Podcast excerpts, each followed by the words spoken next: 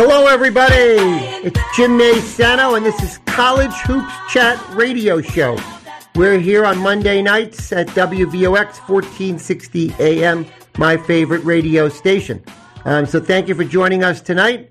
Um, this is uh, for housekeeping uh, measures. This is our last show until the fall. We decided that um, we would take a summer break on the show. So starting after tonight's show, we'll be on summer break and we'll return after Labor Day uh, when the students are back on campus, uh, when the uh, student athletes uh, will be back on the court uh, practicing in their gyms on campus. So tonight's last show. Hope you enjoy it. We do have a lot to talk about. We do have a special guest calling in. That would be Tristan Freeman, my friend from Busting Brackets. He does a really great job um, on Busting Brackets. The website you want to check out, I would do a search for Busting Brackets on the web or look for them on Twitter.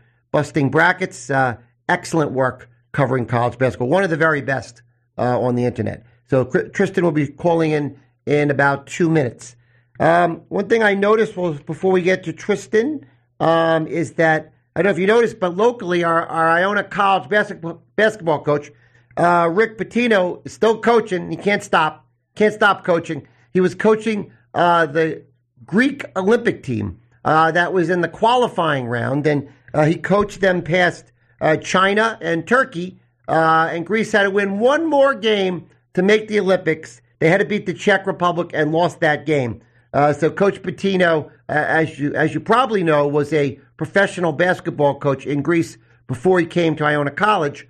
Uh, he was very close to taking uh, Greece and putting them in the Olympics. On July 4th, he lost that game and then announced that would be his last game as the Greek national coach. So congratulations to Coach Pitino. Got some big wins for Greece versus China and Turkey. I would just say this as an Iona College fan here. Uh, our show covers Iona College basketball. Uh, this is great. I mean, here's Rick Pitino out internationally uh, coaching and playing um, uh, with some of the uh, top players in the world. Uh, he's probably meeting some um, players or, or brothers of players that he could recruit to Iona College that could come from Europe and be a major recruit. I know for sure uh, that Rick Pitino has said on the record, including times when I was part of the interview, that he was hoping uh, to recruit um, players from um, Europe uh, and from Africa and from around the world, for that matter, um, for uh, his big men, his bigs, uh, forwards and centers. He felt like uh, a school like Iona may not get the best big men uh, in America, but they can go around the world and bring them in. Uh, he said he would get his guards from American cities and he'd get his big men from Europe. And he said that was a model uh, that Gonzaga relied on. Uh, so that's Coach Pitino, And congrats to him. All right, so we're waiting for Tristan Freeman to call. Tristan is with Busting Brackets, as I said. So I guess I'll give you an introduction. last uh, Wednesday, July 7th, was the deadline. If you had put your name into the NBA, NBA draft and didn't hire an agent, uh, you could pull out. And, and July 7th was a day a whole bunch of players pulled out of the NBA draft. They're going back to college. I believe our caller is there. Okay, so folks, uh, this is Jim Maysano, College Hoops Chat, and our guest today for the second time. We're happy to have him back, Tristan Freeman. Tristan, are you there? Yes, sir. Well, thank you so much for being part of our show again, and uh, keep up the great work with busting brackets. I think you'll be happy to know, Tristan, I'm on busting brackets literally every day at some point, uh, keeping up with the college basketball news, and I uh, promote you here on our show all the time. You guys do great work there. I appreciate it so much. Thank you very appreciate it. How you guys doing? How's busting brackets doing? Are you hitting your marks you need to hit to be a top uh, college basketball website? Yeah, I would say so. Even uh, there's plenty of news going on, so there's always something for us to cover. And based on the views, there's clearly interest for all fans for their respective teams. All right. So one thing I've noticed in the last two weeks, both College Hoops Chat, we're not on the high level of busting brackets, but uh, both of us, you and I, and busting brackets, have been doing posts every few days talking about the guys uh, who might pull out of the NBA draft. And then we found out on July 7th that a whole bunch of guys pulled out of the NBA draft. certainly some guys that would have been drafted pulled out. It was kind of an exciting day, uh, days, I'd say July 3rd, leading up to July 7th. And all of these guys pulling out of the NBA draft and going back to their colleges is going to have an enormous impact on the 2021 22 season, right, Tristan? Yeah, it was a there, there was plenty of names in, in the last couple of days of the deadline, and the fact that just about all of them came back is is a really positive sign for the sport. I think you could make an argument that combination of name, name, image, and likeness, uh, the transfer portal giving players options, and the fact that last season really wasn't a true season for a lot of players gave, a lot of incentive for players to come back if they weren't, you know, first round promises. We still saw guys like Joshua Primo and uh, Duane Washington leave, but overall, anybody who wasn't a guaranteed first round pick, a lot of them were able to come back. And guys like Kofi Cockburn, who normally wouldn't, uh, opting to come back for another year. It's really good for the health of the sport and for many of these teams, we're going to have a ton of talent for next season. I agree. I agree with every word you just said. I think the name, image, and likeness coming out on July 1st,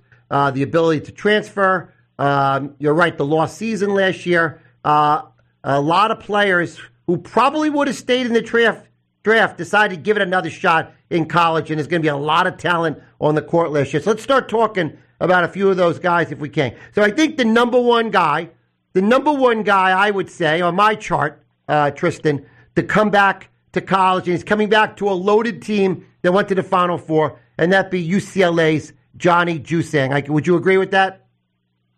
Yeah, he, he was a name that we all were watching for because after the performance he had in March, it almost felt like he had to go because his stock wasn't going to be as high.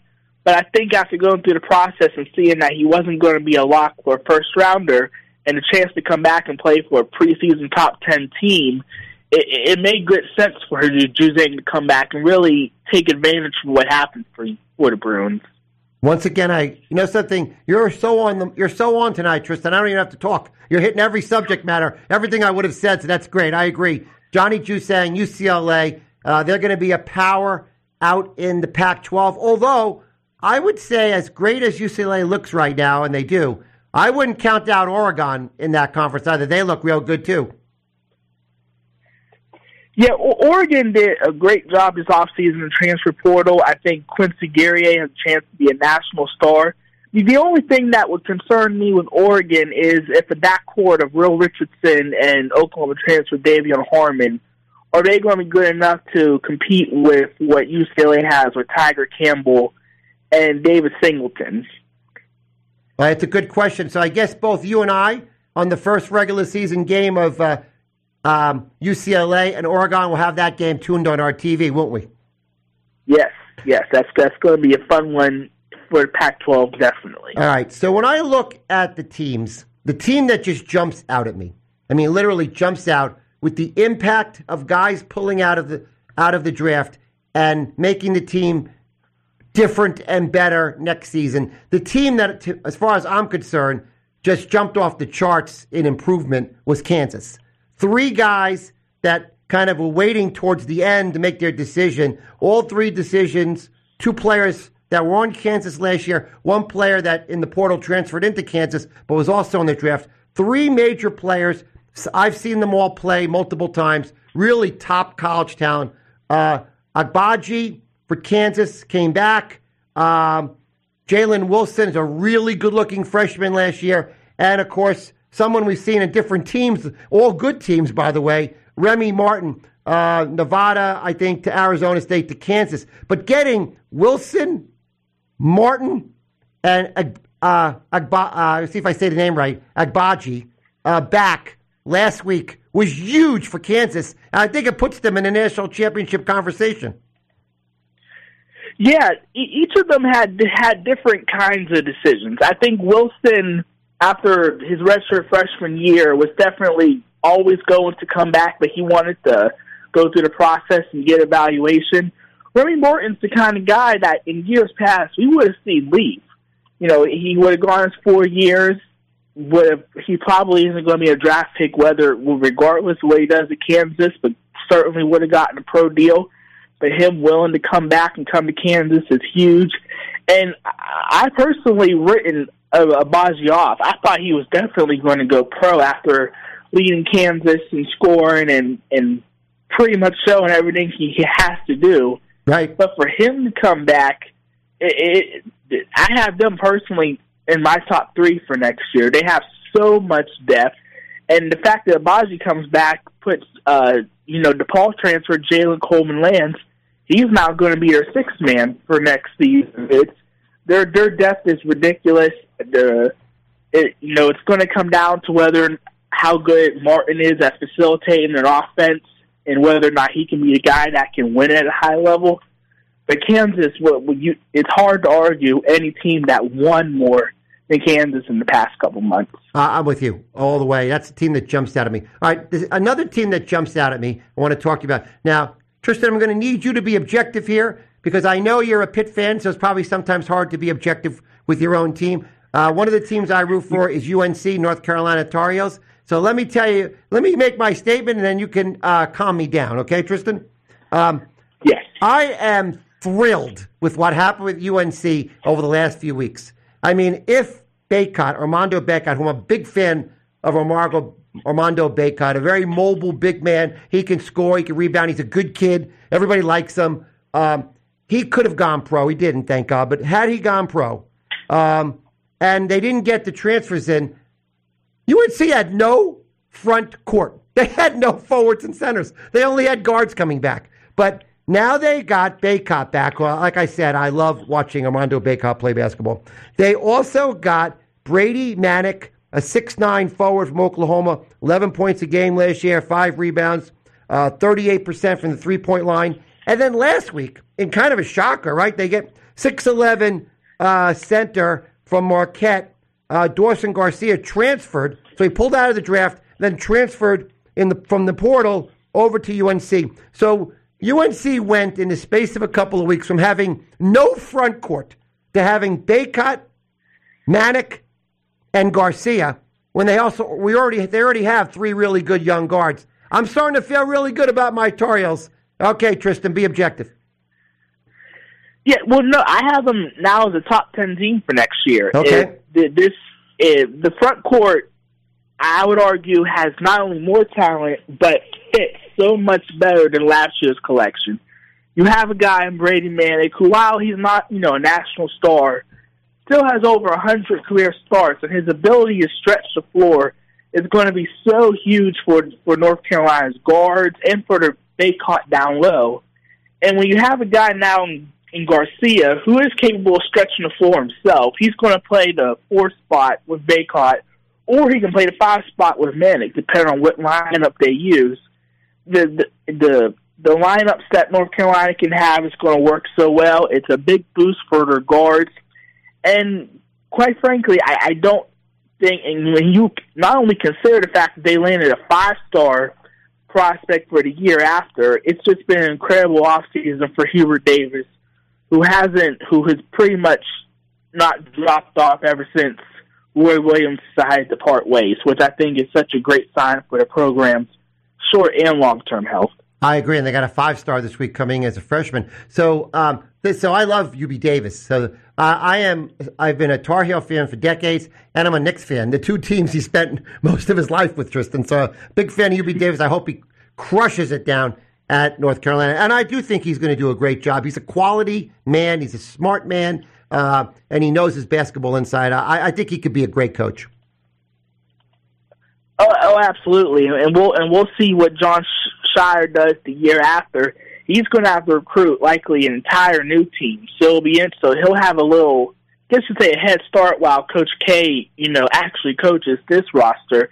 But I have a feeling that Duke and North Carolina isn't going to skip a beat as premium teams in the country, even though they're going to have head coaching changes. I agree. I agree with you 100%. They're still going to be great. All right, so I'll, I'll let you take this one. So I, I saw another team that lost a lot, or three or four guys to the draft, but they needed to hold two guys last week, and they did. That would be uh, Michigan with Hunter Dickinson, the center, who had a really nice freshman year, and a transfer. They got a transfer for, with the Sun Belt Player of the Year, DeVante Jones, uh, to stay at Michigan. So after losing a bunch of guys, they were able to keep those two. They have a really good recruiting class and a good transfer. So I think um, Michigan's now going to be a very good team. Uh, had Dickinson left or DeVante Jones uh, also left, they could have been in trouble.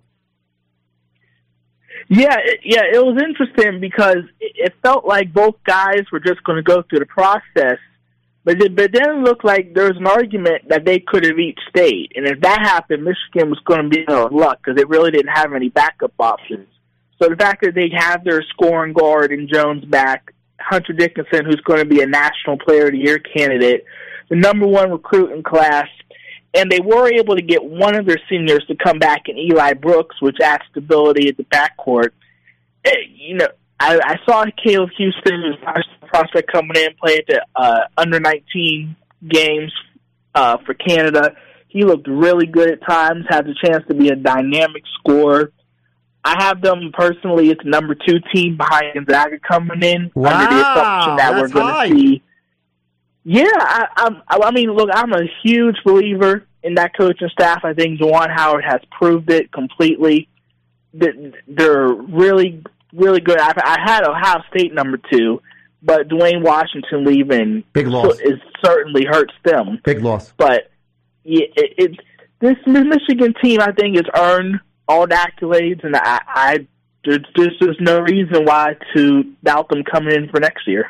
Okay, now I got to come back home. Uh, you know, Tristan, we're here in the New York City area, so I'm going to come back home. I'm going to throw out a statement at you uh, and give us some commentary. Okay? I think okay. the one player coming back that will probably make the biggest difference in his team's fortune. I think the team would have been around 500. I think they're now a tournament team. Is Julian Champagnie coming back to St. John's? It's going to make a huge difference for that team this season. Yeah, I have St. John's right on the outside of the top 25 right now with that return. It's such a big move. And for programs, it's hard to say St. John's is rebuilding because they've never been, you know, truly awful at the bottom. But they're, they're trying to get, be a consistent NCAA tournament team. And it's hard to do that when your best players are leaving after the second year and they're not a projected lottery pick. You know, it it, right. it certainly affected you know my Pitt Panthers with Justin Champagnie leaving, and moving on.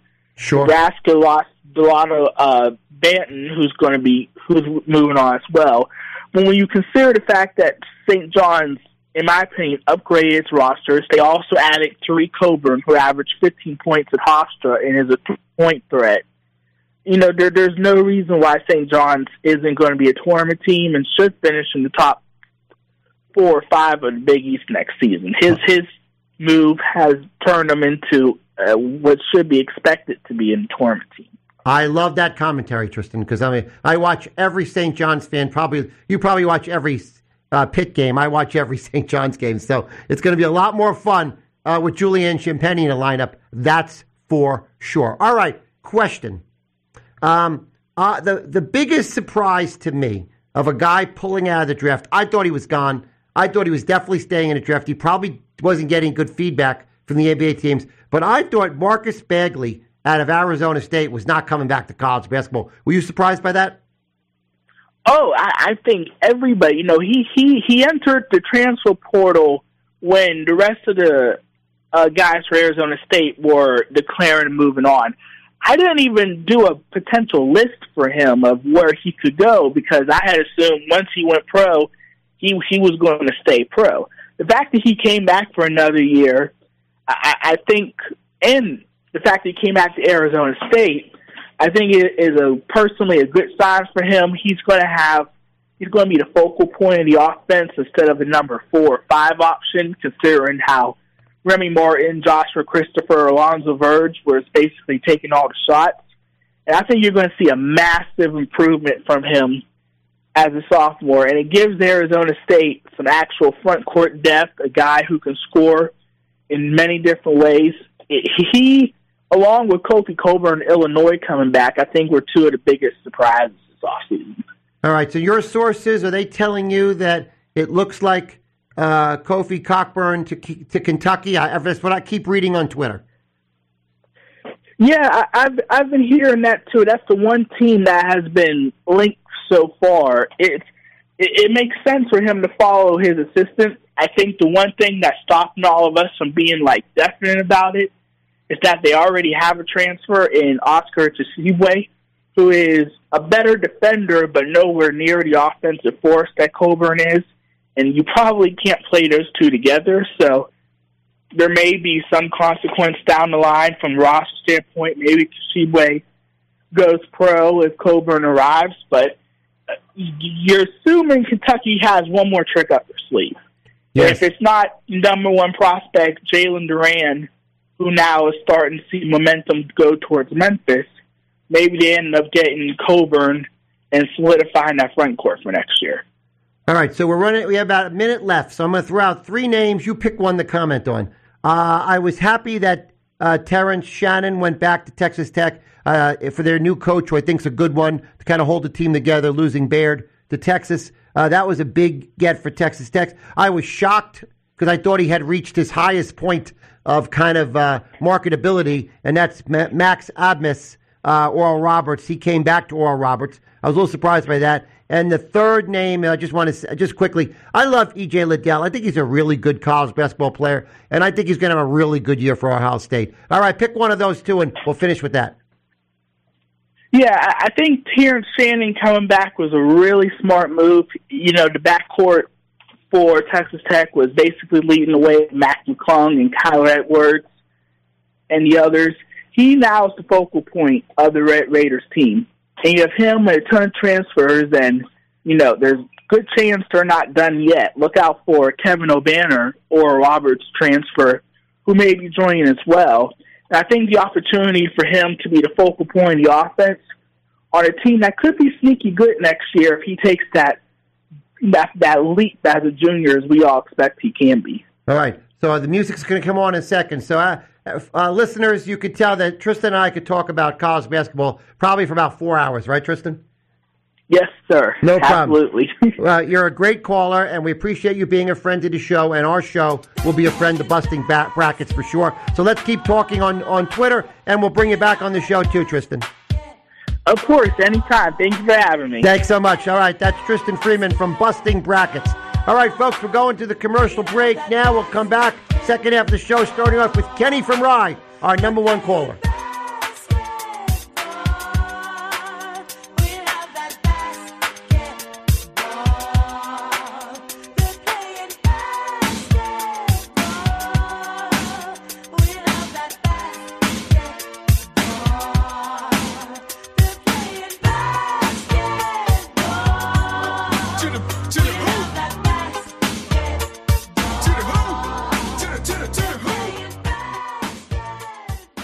Westchester's favorite morning show. I love the morning show. Good Morning Westchester with Dennis and Tommy. Weekday mornings from 6 to 9, right here on 1460 WVOX. 1460 WVOX.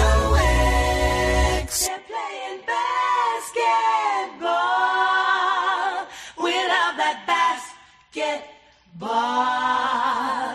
Okay, folks, we are back on College Hoops Chat. I'm Jim Maysano your host. Uh, we have, I believe, is Kenny here on the phone? So we have our number one caller. This is our 35th show. He's called 34 of the shows. Uh, he's the modern day Joe Benigno. This is my friend Ken Nixon. We call him Kenny from Rye on the show. Hello, Kenny. James, how are we doing? How's everything? Good, good, good. So um, I thought Tristan Freeman said it best when he said there's an awful lot of talent coming back to college basketball this year, and that's good for all of us who are the fans. Yeah, and I think that what also is important as well is the way that the NBA has adjusted to this from a perspective of giving them, you know, a lot of a lot of young men who have come out and and and gone through the process, real feedback and rankings and probabilities. So as you were saying, a lot of them heard maybe what they didn't want to hear, but hopefully listened. And if they had options, to go back and to go back to a place that, that they know the system so they can get up and running and continue their career, what they have achieved so far, and, and do that in the same place, in the same system to continue to build on the resume.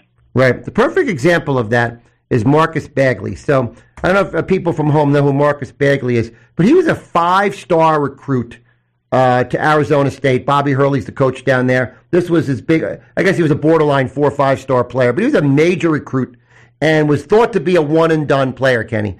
Um, and he um, had a pretty good year, freshman year. You know, it was with the with the stops and starts and COVID. It was hard, I think, for a freshman to kind of get acclimatized this past season. But at the end of the season, everybody thought Marcus Bagley was going to the NBA. And uh, at early, about two months ago, you'd see he was in every single mock draft. Marcus Bagley was getting picked, sometimes even late first round. Uh, he pulled out of the draft last week, and you have to uh, figure what you just said happened. The feedback he was getting was not great. They would tell him he needed to work on things. Uh, they were telling him he's slipping into the second round and maybe not get drafted at all. So this is a guy that he didn't hire an agent. Uh, he was a one and done. Uh, at least everybody thought so. But here he is back at Arizona State next year, which certainly Bobby Hurley is awfully happy about. Yeah, I mean, I think if, if you know, there was, I think they were 11 and 14, didn't do anything, and obviously didn't they, they didn't get to the you know the tournament highlights. So that probably had weighed a lot into it because the the fact is that hypothetically, if they were, you know, 20 and 5 or 20 and whatever, um, and then did, made some noise in the tournament, it might be different if he was leading the way. His season was up and down, as you mentioned, and so that I, I applaud him for making the right decision to come back, mature his game, and get through a full college season where you get to practice in the preseason, practice during the week, and then play the games. All right, I want to get your thoughts on a Friar, a Providence Friar. Nobody knows uh, more about the Friars than anybody I know, except Peter DiBiase. You guys are close. But um, David Duke, the best player on Providence, one of the best players in the Big East last year. Right now, if you look at the uh, ESPN um, mock draft, he doesn't get drafted. Matter of fact, they have him ranked number 89, which means he's about 29 spots out of getting drafted. Um, he could have come back and had another year with Providence uh, he did. She surely didn't get good feedback. Um, i wonder if uh, you do hear anything on these Providence websites. Did he ever think about coming back, or did he kind of go into the draft and there was no looking back? Yeah, I think I think it was I think it was a mutual decision that his time was done there, and you know from a perspective of what they were what they were going to do and how they were going to use him, I thought Ed Cooley gave him an enormous amount of latitude last year uh, in, in frustration he is not a point guard, and that, that's one of his problems. And because of his size, um, he's not a point guard. And then if you're an off guard, he doesn't shoot lights out. So in defending Providence, they knew that the ball was in his hand, let's call it 60, 70% of the time. So that he really struggled going between off guard and point guard, and he didn't have a point guard who could make him better. So they, they threw a lot on him, and that kept him on the court and it, it just never clicked. I've talked to my fellow Friars who have watched most of the games, including uh, Peter DiBiase Senior and Junior, and I think they would agree it was just a miserable season for him that was expected to go well. And so I think he was kind of caught. What, what, what do I do? Do I go back and do the same thing? And if I do that, I'm not improving again as well. So he obviously is comfortable with the fact that the feedback he's gotten, and he hired an agent, and he's on to either the NBA and maybe late second round of the G League and or Europe and, and develop better better skills to come back into the NBA. He's a great defender, a great teammate, a great a, a you know a, a great captain. I think all those things have been developed over the course of the time he's at Providence. It's just that he was he was a tweener. Right. I just don't see him in the NBA next year. Maybe G League, but he may end up at the end of the day a European player. Exactly, and there's nothing wrong with that from a perspective of how many players do we see that go over to the better European leagues and develop skills that are much better suited for the the, the new modern day NBA. And one of the things he's going to have to develop is a much much more consistent outside shot. No question, no question. Um, so let's come close to home with you, uh, like I did with Tristan, and I think you agree. St. John's getting back Julian Champagnie is one of the most influential comebacks uh, for any team in college basketball. Don't you agree? Absolutely, and we we talked about it, you know, uh, on the show two weeks ago. And the fact is, you have to look at teams that lost a lot. St. John's lost a lot, but their number one scorer and their number one producer is coming back, and then they have, and then that, then it's going to fall on him to, I guess you'd say, mesh the three transfers that are expecting playtime. And I think that it's it's a huge it's a huge win for St. John's, and from the perspective as your former guest said, puts them right on the bubble. You know, the top 25. You know, if they if they do what they're expected to do, they should make the tournament. Particularly someone who should benefit from a preseason, uh, better better practicing and more games. Now, the only challenge is everybody knows who he is now. So the game plan is going to be based around stopping him. So that'll be interesting to see. I didn't know if you noticed, Ken, uh, a fifth year player, uh, Tareq Coburn from Hofstra, this week transferred to St. John's. Uh, he's a 15 point scorer for Hofstra, but here's what I, that's even more attractive. Ready? He is a 40% uh, throughout his college career three point shooter and an 80% free throw shooter. So that's a pretty nice piece. A very experienced uh, player uh, who can shoot a free throw and hit a three. How about having him on the court at the end of the game? I think that was a great pickup for St. John's. Yeah, I, I think there's still some gems in the in the rough out there from a perspective of those that have pulled themselves back from the drafts, those that are still hanging around, and now colleges, including mine, Providence, that still has a spot or two, that may look for someone who is a role player. I think the question is, what is that young man's expectation in coming to that university? What does he expect? Does he expect to play 80% of the minutes? Does he expect to be a contributor? Does he expect to lead the team? And I think once those expectations are met with the coach and the coaching staff, then they can be positive as long as that person accepts his or her role. Because as you know, it's one year. It's one year, and, and you know, not it's one year for the fifth years. It's and it's maybe only one year for those that, that came back looking to let's let's call it you know highlight their stock to move on to the next to the, to the next level. I saw a quote from him and he expected to uh, be a player in the rotation, not a starter. So I think he's a mature young man. You know, I don't know if you know, St. John's has a um, outstanding program, one of one of the top in the country uh, for be a physician assistant, a PA program. He's in that program. So he went to Hofstra undergraduate, graduated. So since he was going to St. John's for that program, he decided to keep playing basketball. Interesting, right? Absolutely. And you know that's the beauty of, of the fifth year. I mean, outside of this whole transfer, you know, craze, the, the fifth year process or the fifth year rule was set up, I think, with great intention to, to encourage people to to finish their college degree and then reward that with another opportunity to play another year somewhere else. And I know there's some rules around that to play somewhere else where they don't offer the same major, but that's kind of nonsense.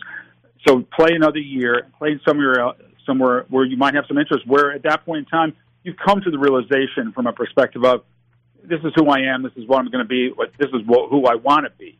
And so, as you were saying, a major like that, where he's interested in, is, is going to benefit, benefit him at St. John's. I agree. All right, so here's another one. We, you, you always advocate that we talk more on the show about Rutgers because they're another New York metropolitan area teams. They got back Ron Harper Jr., who's a terrific all around player, and Geo Baker, who's kind of one of the backbone of the team guys. So Rutgers, had they lost both of those guys to the draft, all that progress that got Rutgers into the NCAA tournament kind of would have st- t- made, took a major step back. Rutgers is back now with Harper and Geo Baker back. Yeah, I've seen. I saw Ron Harper Jr. in uh, play a number of times in, in the tournament as well. He, he's a he's a great all around player, and I think, as you mentioned, it's a big boost for St. John's. In particular, as we've mentioned throughout the year, there are programs that can restock very quickly. The Duke, the NCs, the Kentucky, you know, maybe UCLA. Um, then there's those where you have the players, you've built the continuity, and you expect at the outside that the person will be here, your star will be there three years, and the rest of the people will be there four. And this transfer situation has, you know, uprooted all of that. So programs like the Rutgers and Providence College and others that can't restock on a, you know on a dime are going to be in a position where they're kind of beholden to some two or three players, just like St. John's is, to to make or break their next their next year, their upcoming year. Well said. All right, let's do another one that we um, uh, Marquette lost a lot. That's one school that we're talking about all the schools that gained either from players not going in the draft or transfers. Marquette lost a lot of guys, and this past week they lost, you know, their their most key player in uh, Dawson Garcia, their 6'11 center, 13 points a game, seven rebounds as a freshman in the rugged Big East. He's off to my Tar Heels, Kenny. What do you think about that? Yeah, I, the the topic you brought up there is interesting, and, and I think it's going to be great to watch next year because young men are going to be able to watch this as well. when you introduce all these new players, those that are transferring from other schools, what, what are their expectations? And those that you've recruited, where you've told them you're going to come here and going to play X. And you, you know that conversation takes place. No one who's a four or five or even a three star recruit expects to come in there and just sit on the bench behind a bunch of transfers. So I'm, I'm fascinated to see what, what takes place in a lot of these schools next year. As you mentioned, in, in Arizona is one of them. They have nine new players next year. So it'll be fascinating to see what, what takes place on that with, uh, with all those new bodies. Great points, Kenny from Rye. Thank you for the call. Thanks for being part of the show. 34 of our 35 shows, and uh, you'll be on all the shows when we get back uh, after Labor Day. How's, how about that? I look forward to it, James. We'll see you in September. Thanks, Kenny from Rye. Thanks for all you do for the show. All right, folks, we're going to our commercial break, and then we'll come back for our final segment of the show. I'm Jim Maysano on College Hoops Chat.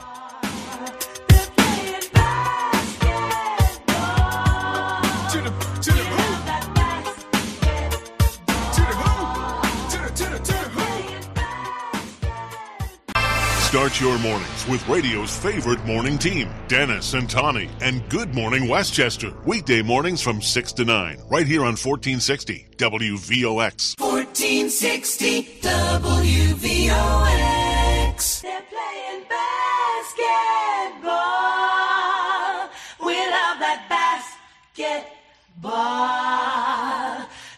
Okay, folks, we are back on College Hoops Chat on WVOX 1460 AM.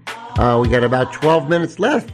Uh, this will be our last show, folks, until after Labor Day when the students are back on campus. So, hope you enjoyed the show tonight. Uh, we we talked a lot about uh, all the players uh, that decided to stay in college over the last week with the NBA draft deadline. Now, let's shift gears a little bit. Let's talk a little bit about uh, who are the top teams going into next year. Uh, it'd be a very interesting list. And if I'm looking uh, for a list of the top teams for next year, I'm going to start with John Rothstein. All right. So if you're a college basketball fan out there, folks, and you're not following John Rothstein on Twitter, that's a mistake. So go to at J O N R O T H S T E I N uh, at John Rothstein. To me, he is the number one basketball commentary on Twitter, and he has a website called College Hoops Today. He's excellent. So uh, John uh, has his ranking up. He uh, already is ranking for next year. His number one team going into the 2021-22 season is Gonzaga. Okay, the Gonzaga uh, Bulldogs. Uh, they have Drew Timme back.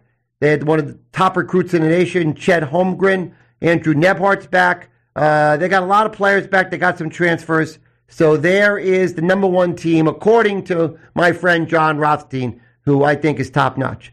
Number two is UCLA. That's an awfully easy one, right? Because if you watched uh, the NCAA tournament last year, you saw a team get hot. That was UCLA that made it to the Final Four. Here's what you need to know, folks. With Johnny Juzang pulling out of the draft and going back to UCLA, the starting five you saw on the court last year in the Final Four, they're all back. UCLA's got their whole team back. So everyone's going to have UCLA. And we have a great coach, too, Mick Cronin. That's a team that everybody's going to have in their top five. John Rothstein has the number two. Number three, a little close to home, folks, the Big East, Villanova. Kenny from Rye likes to say on the show, and I agree with him, Villanova isn't worried about transfer portals. They're just trying to get their players in the program, coach them up for their system, um, and make them play that Villanova style. So all of the players that are starting next year for Villanova come back from last year. They did their, lose their best player, uh, Jeremiah Robinson Earl, uh, but they still have an excellent team, a lot of depth, and uh, watch Villanova. They will be the best team, I believe, in the Big East, and they're going to be a very strong team. Connor Gillespie came back. He might have gone to the uh, professional route, but he got hurt, if you remember, in the NCAA tournament, so he decided to come back. So, number three, Villanova. Number four, we talked about him earlier, uh, Tristan and I, a team that got three starters back last week pulling out of the draft. Not one, not two, three starters pulled out of the draft last week. Now you know how good Kansas is. Kansas is number four. Uh, they have a lot of talent, uh, and they're going to be a tough team to beat. They, should be the best team in the in the Big 12. Number five, Texas. Now there's an interesting one. All right. Texas lost a bunch of guys, but they got great transfers and a brand new coach. They got Chris Beard from Texas Tech, who's been thought of as one of the top coaches in the country. Uh, so they got a new coach. They got some of their guys back. They got a lot of big time transfers. Uh, but they're going to see a team that probably starts a little slow because they brought they're putting together so many new pieces. But Texas will probably be really good by the NCAA tournament, especially with their coach Chris Beard. Number six, Purdue. Purdue got a lot of players back. Um, they got uh, they lost Aaron Wheeler, who transferred to St. John's, but everybody else is pretty much back. Uh, Trevion Williams is a center who's really good. Uh, Purdue is a right. If according to this, they could be one of the best teams in the Big Ten. So watch Purdue. Number seven, Michigan. Um, it's funny. Uh, Tristan had, I think, uh, Michigan all the way up at three. Um, they got Hunter Dickinson and DeVante' Jones back last week out of the draft, so now they're a whole different team. I probably wouldn't have Michigan that high, uh, but I still think they'll be a good team. Number eight, Oregon. I like Oregon. I like the players they got. I like their coach. I like um, uh, I like uh, the recruits they brought in. Three big time recruits. Again, it'll take them time to put it all together when three recruits are going to be playing a lot of time in their rotation. But um, I mean, three transfers. I said recruits, but Oregon will be really good, and I think that I think we should all mark our calendar for the first Oregon UCLA game. Will be really good. Number nine, national champion Baylor got some recruits, got a lot of guys back from that team. The best players on the team did leave, but Baylor will still be good. They're well coached. Uh, they got some nice transfers in after winning the national championship. So, but they did lose four stars but they'll still be good. I don't think Baylor will be a national championship team, but I think they'll be a team that's going to win a lot of games. Number 10, Duke. You know, Duke's kind of fallen back the last couple of years. Uh, they had a, that great team that lost in the NCAA tournament a couple years ago with Zion and RJ Barrett. But, uh, you know, uh, it's still Coach K. He's still got big time recruits. This is his last year. There'll be a lot of emotion there. Duke will be really good this year. Number 11, I'm a fan. North Carolina Tar Heels. I explained to you before that they got uh, three uh, starters uh, that all decided to be Tar Heels this season, only in the last week or so, similar to um, Kansas. They got a transfer uh, in Brady Manek. Armando Bacot decided to stay, and they got Dawson Garcia from Marquette. They already had Caleb Love, R.J. Davis, Kerwin Walton, three terrific guards. Now, if Hubert Davis can put it all together, uh, that's a tournament team that could win a couple of games in the NCAA tournament. Who knows? Maybe Sweet 16, maybe uh, Elite Eight type of team, North Carolina. All right, here's a team to watch, folks. John has them, John Rossi, number 12, and that would be Auburn. Auburn, all right? Uh, they got a lot of transfers. They had talent there.